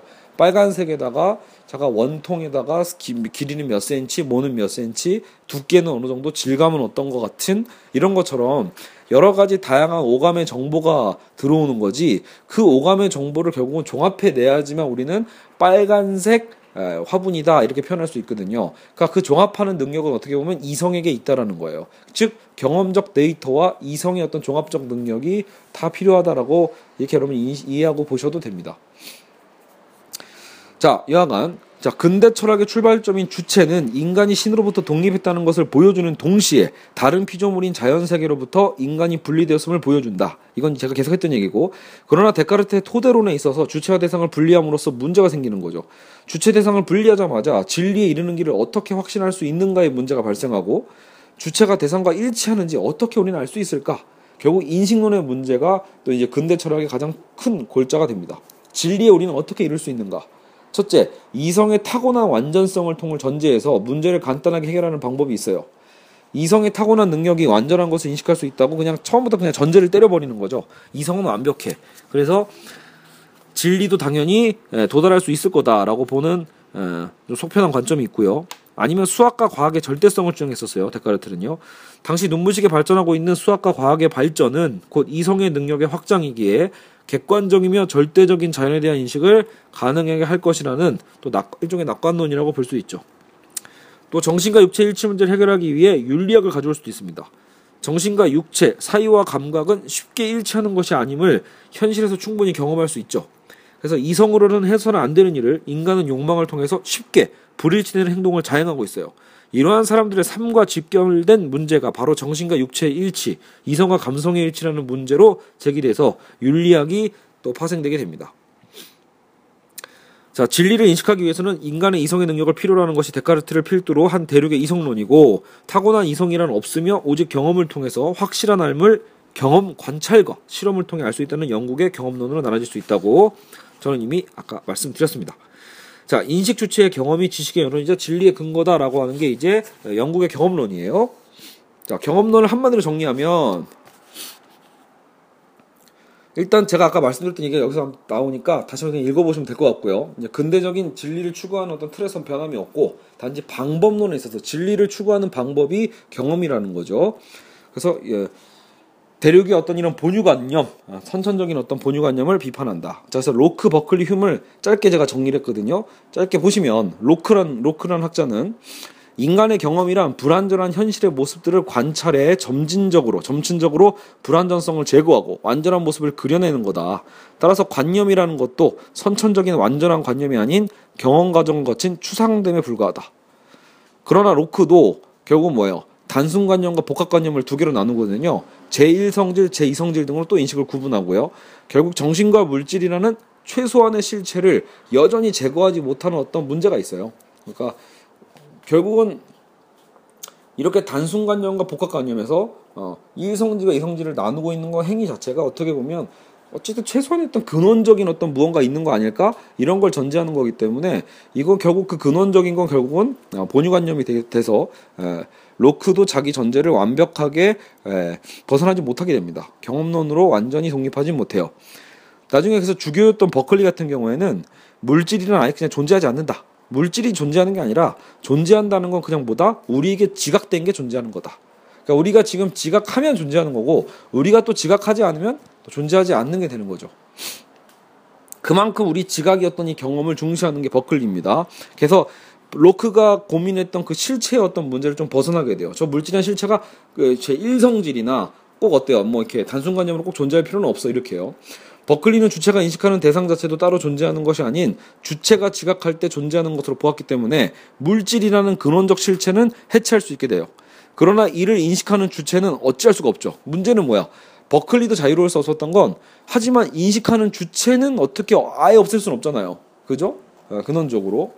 그래서 경험을 해야 될 주체를 근원적 개념으로 보지 않을 그 논거가 없었다. 경험하는 주체는 어쨌든 근원적인 거 아니냐. 결국 여러분 흉까지 오면 이제 이걸 다 해체할 수 있게 됩니다. 근데 다 해체함으로써 근데 오히려 회의주의에 빠지는 거죠. 그래서 흉이라는 학자는 버클리가 해결 못한 우리 그 우리가 주체라고 표현하자 나라고 할 때 이런 주체의 인식조차도 다 뭐라고 봐요? 이건 그냥 관념의 다발이다. 그러니까 우리가 매 관념이 모여서 지금 나라는 주체가 생긴 거다라고 보는 거예요. 즉 나라는 근원이 먼저 있는 게 아니라 여러분 나라는 사유 방식이 결국은 뭐예요? 수많은 관념이 그냥 모여 있는 집합체 이렇게 본 거예요. 너무 잔인하죠. 하지만 또 기발하기도 해요. 그래서 이 주체를 관념의 다발로 해체시킴으로써 우리가 사물을 보고 생긴 건 그냥 하나의 인상이라고 하는 거고 이 인상의 기억이나 결합으로 만들어진 게 관념이다. 인간의 모든 경험은 이러한 인상과 관념에 어떤 인상을 받는다 이러잖아요. 그런 인상과 관념의 어떤 축적과 변화를 통해서 지식이 쌓여가는 게 결국 인간의 경험이다.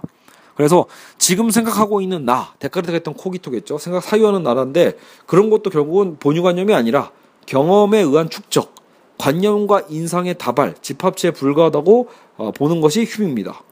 따라서 동일한 주체 인식도 필요가 없어지고 어제의 나와 오늘의 나도 같다는 보장도 없어져요. 그냥 경험적 나니까요.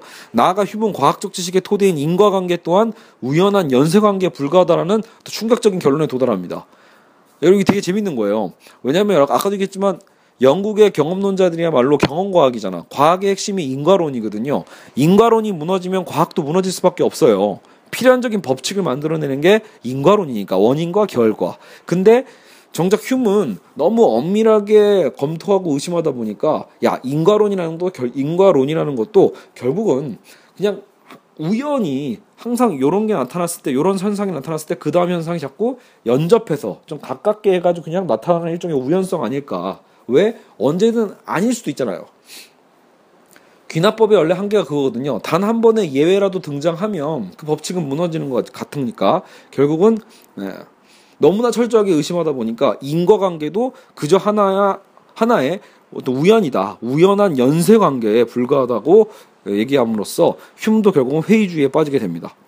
결국 흉은 나, 주체, 자아, 정신이라고 불리는 것 자체를 해체시켜버리는 지점에 다다르고 이는 근대 철학의 출발점 자체를 해체시켜버려서 그의 원래 목적인 진리의 파악을 포기하게 되는 모순에 빠진다라는 거예요. 인간론을 증명하려다가 인간론을 포기하게 되는 어떤 모순이랄까요? 자, 그래서 이제 이런 문제점, 이런 난항에서 칸트가 등장을 한다. 그래서 아까 제가 잠깐 말씀드렸지만 여기서 이런 표현을 다시 한번 읽어보죠. 진리는 대상에서 찾을 게 아니라 대상을 만드는 우리의 판단 형식에서 찾아야 된다. 자, 진리는 그래서 그 우리가 보는 실체적 대상에서 찾지 말고 그 대상을 만드는 우리의 판단 형식, 판단 형식. 우리가 그렇게 판단하는 형식이 있을 거 아니에요? 그러니까 그 판단 형식을 찾는 것이 진리인 거죠. 자, 그래서 어 제가 고민했어요 순간 이거를 좀 상세하게 설명을 하면서 끄 한번 그 수업을 끊고 어, 두 번째 수업으로 저기 이제 그렇다면 이제 진리를 해체하고 인간 해체, 이성 해체를 가는 현대 철학적 사유를 또 두 편, 이 편으로 만들 것인가 잠깐 고민했는데 그러면 안 될 것 같아요. 예. 어쨌든 지금 목표는 어차피 제가 여러분 그 철학과 굴뚝 청소부 강의도 했고요. 또 정신과 육체 얘기 다룰 때 나중에 또 제가 참고하겠지만 영화 인셉션에 대한 분석도 수업으로 다 남겼잖아요. 그러니까 그런 것들이 어떻게 보면 다 이게 연기해서 지금 우리가 이게 뼈대 수업이잖아요. 이 뼈대 수업에 맞춰서 가지치기식 가지를 펼쳐 나가는 방식으로 제가 이미 예전에 아, 강의를 많이 했기 때문에 그거를 또 참고해서 보시면 될 것 같습니다. 그래서 더 간단하게 오히려 해서 마무리를 하도록 하겠습니다. 자 어쨌든 어, 교재를 보시면 알겠지만 결국 분석 판단과 종합 판단이라는 것을 칸트는 구분을 했고요. 칸트가 필요로 하는 건 뭐다? 그래서 오히려 선험적 종합 판단이다. 그러니까 분석 판단은 선험적이지만 자, 그러니까 이런 측면이 있어요. 미인은 아름답다라고 할 때 여러분 미인이란 말에는 아름답다라는 의미가 이미 들어있죠. 그러니까 사실 이거는 굳이 경험하지 않아도 알게 되는 선험적인 거예요. 미인은 아름답다. 미인이란 단어 안에 아름답다라는 수로가 있으니까요. 이걸 분석 판단이라고 하고 종합 판단이라는 건 오히려 더 뭔가 경험해야지만 알 수 있는 거예요. 자, 미인은 근데 키가 크다. 미인은 키가 크더라. 이런 것처럼 뭔가 경험적으로 확인해 보니까 어 그런 미인은 알고 보니까 키가 좀 큰 사람이 많네. 피부가 좀 좋네. 이런 걸 볼 수 있잖아요. 그러니까 뭔가 경험을 통해서 알아내는 게 종합 판단이란 말이에요. 근데 이런 장단점이 있어요. 분석 판단이라 하면 항상 옳아요. 왜냐면 그 단어 안에 이미 그 수로가 있으니까.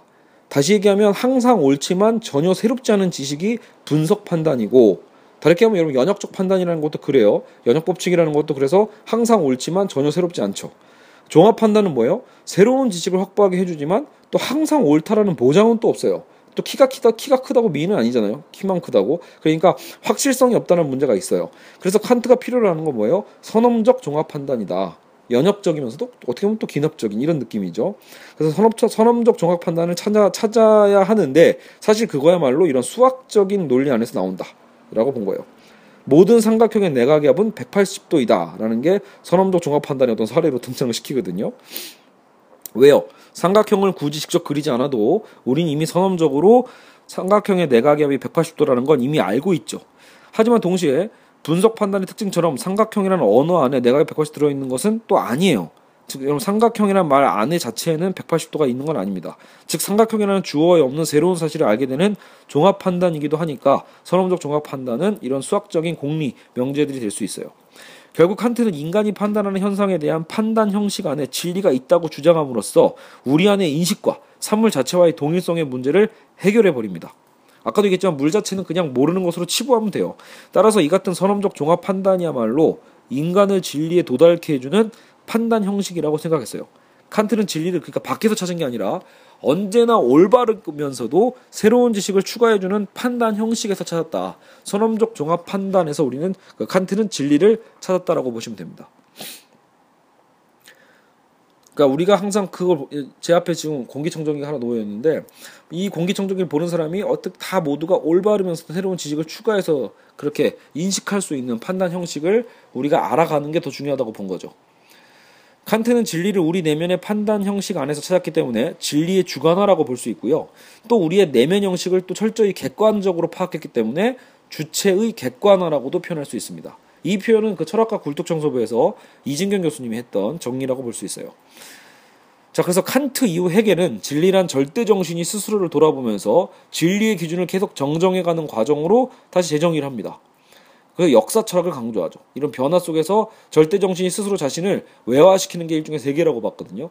그 이후 근대 철학은 이제 막스 프로이트 니체를 통해서 근본부터 흔들리게 되는 과정을 겪게 돼요. 자, 그래서 여러분 여기까지 일단 이성의 역사를 봤을 때 이성의 절정이 가는 건 어떻게 보면 칸트의 칸트는 양립된 경험론과 이성론의 한계를 극복하고 종합하면서 새로운 어떤 진리에 대한 가능성을 진리를 어, 대상에서 우리 주관으로 끌어와서 주관의 어떤 진리의 주관화와 또 우리 주체를 객관화하는 방식으로 어, 새롭게 진리의 문제를 해결했다라면 결국 나중에 이제 해결은 거대 관념, 절대 정신이라는 게 존재해서 사실 이거 결국 신을 투영하거든요.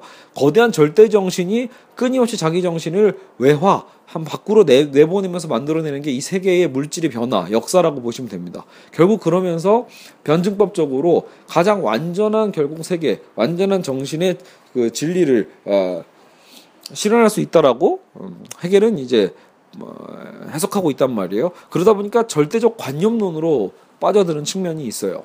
세계 전체를 거의 이런 정신의 역사로 보는 거니까요. 나중에 여러분 그러니까 그런 해결의 변증법의 방법론만 어, 막스가 뛰어와서 뭘로 바꿨다? 대신 정신의 어떤 변증법이 아니라 물질의 변증법인 거죠. 이런 우리 어떤 경제적인 토대, 그죠? 경제적 토대를 통해서 어, 경제적인 토대 어떤 그 유물론을 통해 가지고 어, 새로운 어떤 역사관을 막스가 주장했다고 볼 수 있습니다. 자, 그래서 여러분 지금까지는 이성이 오히려 좀 인간의 이성 중심주의와 어떤 그 정신적인 어떤 우월성에 대한 것들이 좀 주로 좀 어, 표현돼 왔다라면 이제 진리 해체, 인간의 해체, 이성의 해체가 시작되는 게 바로 이제 막스와 니체와 프로이트입니다. 그래서 막스와 프로이트와 니체에 대한 개념만 살짝 정리하면서 이제 오늘 우리 이성의 역사의 흐름을 마치도록 하겠습니다. 자, 이들은 시대적으로는 현대 철학자들은 아니죠 당연히. 그러니까 이런 현대 철학의 사유 방식으로 이제 그 물꼬를 튼 사람들이다 이렇게 보시면 돼요. 그래서 간략하게 정리해 드릴게요. 막스는 인식론의 관념적 성향을 벗어나서 그죠 해결의 어떤 관념론을 벗어나서 실천 철학을 제시합니다. 세상을 해석하는 거에 그동안 매몰되어 있었던 것을 비판하면서 기존 철학은 자꾸 관념적으로 세상을 해석하려고 했단 말이에요.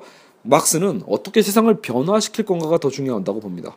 그래서 기존에 했던 사회 방식을 아예 벗어나서 오히려 우리는 세상을 어떻게 변화시킬 건가에 대한 실천의 어떤 방식으로 철학을 다시 보게 되죠.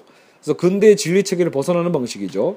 진리의 문제를 현실성과 힘을 입증하는 문제로 바꿔버리는 거예요. 진리가 무엇인가라고 할 때 그걸 우리 현실의 어떤 토대 안에서 현실을 변화시키는 힘의 관계 안에서 진리를 보는 거죠. 물건에 대한 영원한 진리를 확보하는 건 불가능하지만 그 물건을 사용하는 과정에서 그 사용하는 지식의 현실성과 타당성을 확보하고자 하는 게 막스의 시도입니다. 어느 한 입장만을 진리라고 강요할 수는 또 없지만 각자가 경험하고 경험하고 실천하는 그 장 안에서 나름의 어떤 현실성과 타당성을 지니고 있다면 그것은 잠정적으로 진리가 될 수 있다고 본 거죠. 자 그리고 프로이트는 뭐냐? 프로이트는 무의식을 반영한 것 그 자체로만 해도 어, 근대성의 어, 토대를 흔들어 버리는 거죠. 어쨌든 인간의 정신 우월론이라고 표현했지만 그 정신은 무의식은 무의식 개념은 전혀 없거든요. 냉철한 이성이에요. 뭐 인간이 모든 것을 정신 세계를 다 탐구하고 어, 이해하고 깨달아야 되는 부분인데 정작 프로이트는 우리가 의식할 수 없는 내가 있다. 내가 의식할 수 없는 그 영역이 깊이 심지어는 더 크게 존재한다라고 얘기하고 있으니 무의식을 인정하는 즉시 인간 이성에 대한 범주 자체가 무너져 버리는 거예요. 알겠죠? 그래서 프로이트는 철학자는 아니지만 정신의학자로서 본인이 개발했던 무의식의 어떤 이 개념이 어, 보편적으로 받아들여지게 되면서 오히려 서구 근대의 주체화 대상 또 정신과 어떤 육체 이성에 대한 어떤 어, 틀 자체를 무너뜨리게 됩니다. 자 그리고 니체입니다. 니체는 진리의 개념 자체를 바꿔요. 예를 들어 우리는 그동안 아름다움이 무엇인가라는 식의 질문을 했는데 니체는 역으로 어떤 게 아름다운 거지? 이걸 물었습니다. 그러니까 아름다움이라는 본질이 무언가를 그때 계속 물어왔던 게 어떻게 보면 플라톤부터 고대 철학부터 지금까지 내려왔던 질문인데 니체는 어떤 것을 우리는 아름답다고 판단하는가로 바꿉니다. 다시 얘기하면 그 안에는 하나의 어떤 권력과 힘의 논리가 있다라는 거예요. 아름다움이라는 게 본질이 있는 게 아니라 그 아름다움이 어, 어떤 게 아름다움 우리 예를 들어 면 어때요? 지금 우리가 보는 미는 뭐죠? 사실 좀 서구적인 미잖아요. 그러니까 서구의 힘의 권력이 들어와 있기 때문에 우리는 미에 대한 판단도 변한 거예요. 오히려 동양적인 미보다 오히려 좀 서구적으로 키도 좀 크고 눈도 좀 크고 수술도 하고 코도 높고 그죠? 뭐 이런 여성들 상을 오히려 우리는 지금 미인이라고 받아들이고 있잖아요. 그러니까 어떤 것이 아름다운 것이라는 것을 질문을 던집니다. 개보학인 거예요. 진리란 무엇인가가 아니라 진리 어떤 것을 진리라고 지금 우리는 얘기하고 있는가. 그죠? 자, 그래서 니체는 오히려 서구 철학의 의도성을 오히려 딱 발견하고 거기서 그것을 색출해서 드러내 버리는 거죠. 그래서 니체는 이런 질문 방식에서 벗어나서 예전에 기존의 방식을 벗어나서 진리는 진리라는 본질을 묻는 게 아니라 진리라는 것을 사로잡고 있는 그 힘이 대체 뭐냐, 그 권력이 대체 무엇인가를 찾는 걸로 질문을 바꿔버립니다. 진리를 점령하고 있는 의지는 어떤 것인가? 진리라는 것 속에는 어떤 것이 표현되거나 숨어 있는가? 이런 것을 찾는 것이 니체의 역할이었죠. 그래서 니체의 이런 폭로에 의해서 어떻게 보면 서구의 어떤 서구 중심의 어떤 이런 사유 사유 사유 체계가 예, 극도로 위기에 빠지게 되는 거죠. 자명한 주체 자체가 그러니까 허구고 니체가 보기엔 그건 그냥 권력 의지의 산물에 불과해. 예, 라는 거죠. 그래서 진리 어떤 그런 가능성, 서구의 학자들이 꿈꿨던 이런 것들에 대한 것을 한번 그냥 걷어차 버립니다. 진정한 진리는 존재하지 않고 진리를 추구하려는 우리의 진리 의지만 존재할 뿐이다 라고 얘기하는 거죠. 자, 그래서 20세기에 들어서면 제가 이제 급 마무리를 하고 있는데 지향성의 개념으로서 후설의 현 상황이 또 등장한다 이렇게 얘기해서 결국은 왜 어, 주체와 대상의 분리를 아예 그냥 처음부터 분리된 게 아니라 우리는 그것을 지향함으로써 어, 주체가 이미 무언가 우리가 여러분 무언 우리가 뭔가를 생각하잖아요. 우리가 뭘 생각한다라는 건 이미 무언가를 지향하고 있는 건데 그러니까 그 지향성 안에서 이미 그 세계는 드러나고 있는 거다라고 볼 수 있어요. 그러니까 주체와 대상의 분리 그 이후에 생각하는 게 아니라 애초에 분리 이전에 인간은 세계를 총체적으로 인식할 줄 안다고 보는 이런 학자들도 나온다라는 거죠. 이런 표현이 있어요. 내가 세계를 인식한다는 건 곧 내가 세계를 직접적이고 직관적으로 발견하며 경험한다는 거죠. 내가 경험함으로써 존재하는 세계인 거예요. 나는 특별한 관심을 기울이지 않아도 내게 그냥 주어져 있는 시각, 촉각, 청각 등의 신체적 감각을 통해 세계를 경험한다. 자, 여기서 그 어투가 바뀌죠 말이요. 신체적 감각을 통해서 세계를 경험한다. 그래서 이제는 단순히 정신이 아니라 이미 정신과 신체가 또 어떻게 보면 다 이미 일원화되어 있는 관점일 수 있어요. 예. 우리가 인식한다는 행위 자체가 이미 대상을 지향하고 있기에 가능하다는 새로운 주장을 통해 주체와 대상의 분리가 아닌 종합을 가져온다. 인간 의식에 대한 근대 사상의 계보를 잇고는 있지만 주체와 대상의 구분 자체를 넘어서는 아, 이런 후설의 현상학의 어떤 방식들이 있다라는 거죠. 혹은 어, 역시 이런 신체성이 좀 드러나는 걸 좀 분명하게 한 게 메를로 뻥티 같은 학자인데 인간의 사유가 몸을 통해서 아예 이루어진다고 주장을 합니다. 몸에 대한 새로운 성찰의 가능성을 보여주고 근대 이성적인 철학의 전환을 가져온다. 진짜 짧게 썼네요. 사실 여러분 저도 잘 몰라요. 저도 어, 이제 요즘 읽고 있는 분야이기 때문에요. 제가 뭔가 더 자세하게 정리하고 여러분에게 알려드리기에는 더 많은 시간이 필요할 것 같고요. 저는 단지 이제 어떤 철학 개론서들의 흐름만 어, 참고해서 여러분들에게 알려주고 있는 겁니다. 자, 그리고 이제 구조주의가 있죠. 현대 철학하면 구조주의가 나오는데 결국은 이런 막스, 니체, 프로이트가 뒤흔든 그 포대 위에서 결국은 이런 어, 더 과격한 흐름들이 나온다라고 보시면 돼요. 어찌 보면 어, 보통 구조주의 하면 이제 소시르를 떠오르지만 요건 나중에 여러분 이제 그것도 어, 철학과 굴뚝 청소부를 통해서 여러분이 다시 들어보셔도 되고 아니면 제가 조만간 아, 매번 작년부터 기획하고 있는 거지만 어, 아니면 철학과 굴뚝 청소부를 다시 한번 제가 저도 다시 한번 좀 정리를 하면서 한 편 한 편 정리하면 다 듣느라고 또 여러분 또 숲이 안 보이잖아요. 근데 오늘 수업은 또 너무 짧아. 이게 한 편에 다 끝내려면 그래서 제가 보기엔 아니면 좀 크게 한번 좀 범주를 좀 묶어서 중간 단위로 제가 한번 또 이런 그 철학사 수업을 따로 한번 하는 게 좋지 않을까 아, 이런 또 생각은 갖고 있습니다.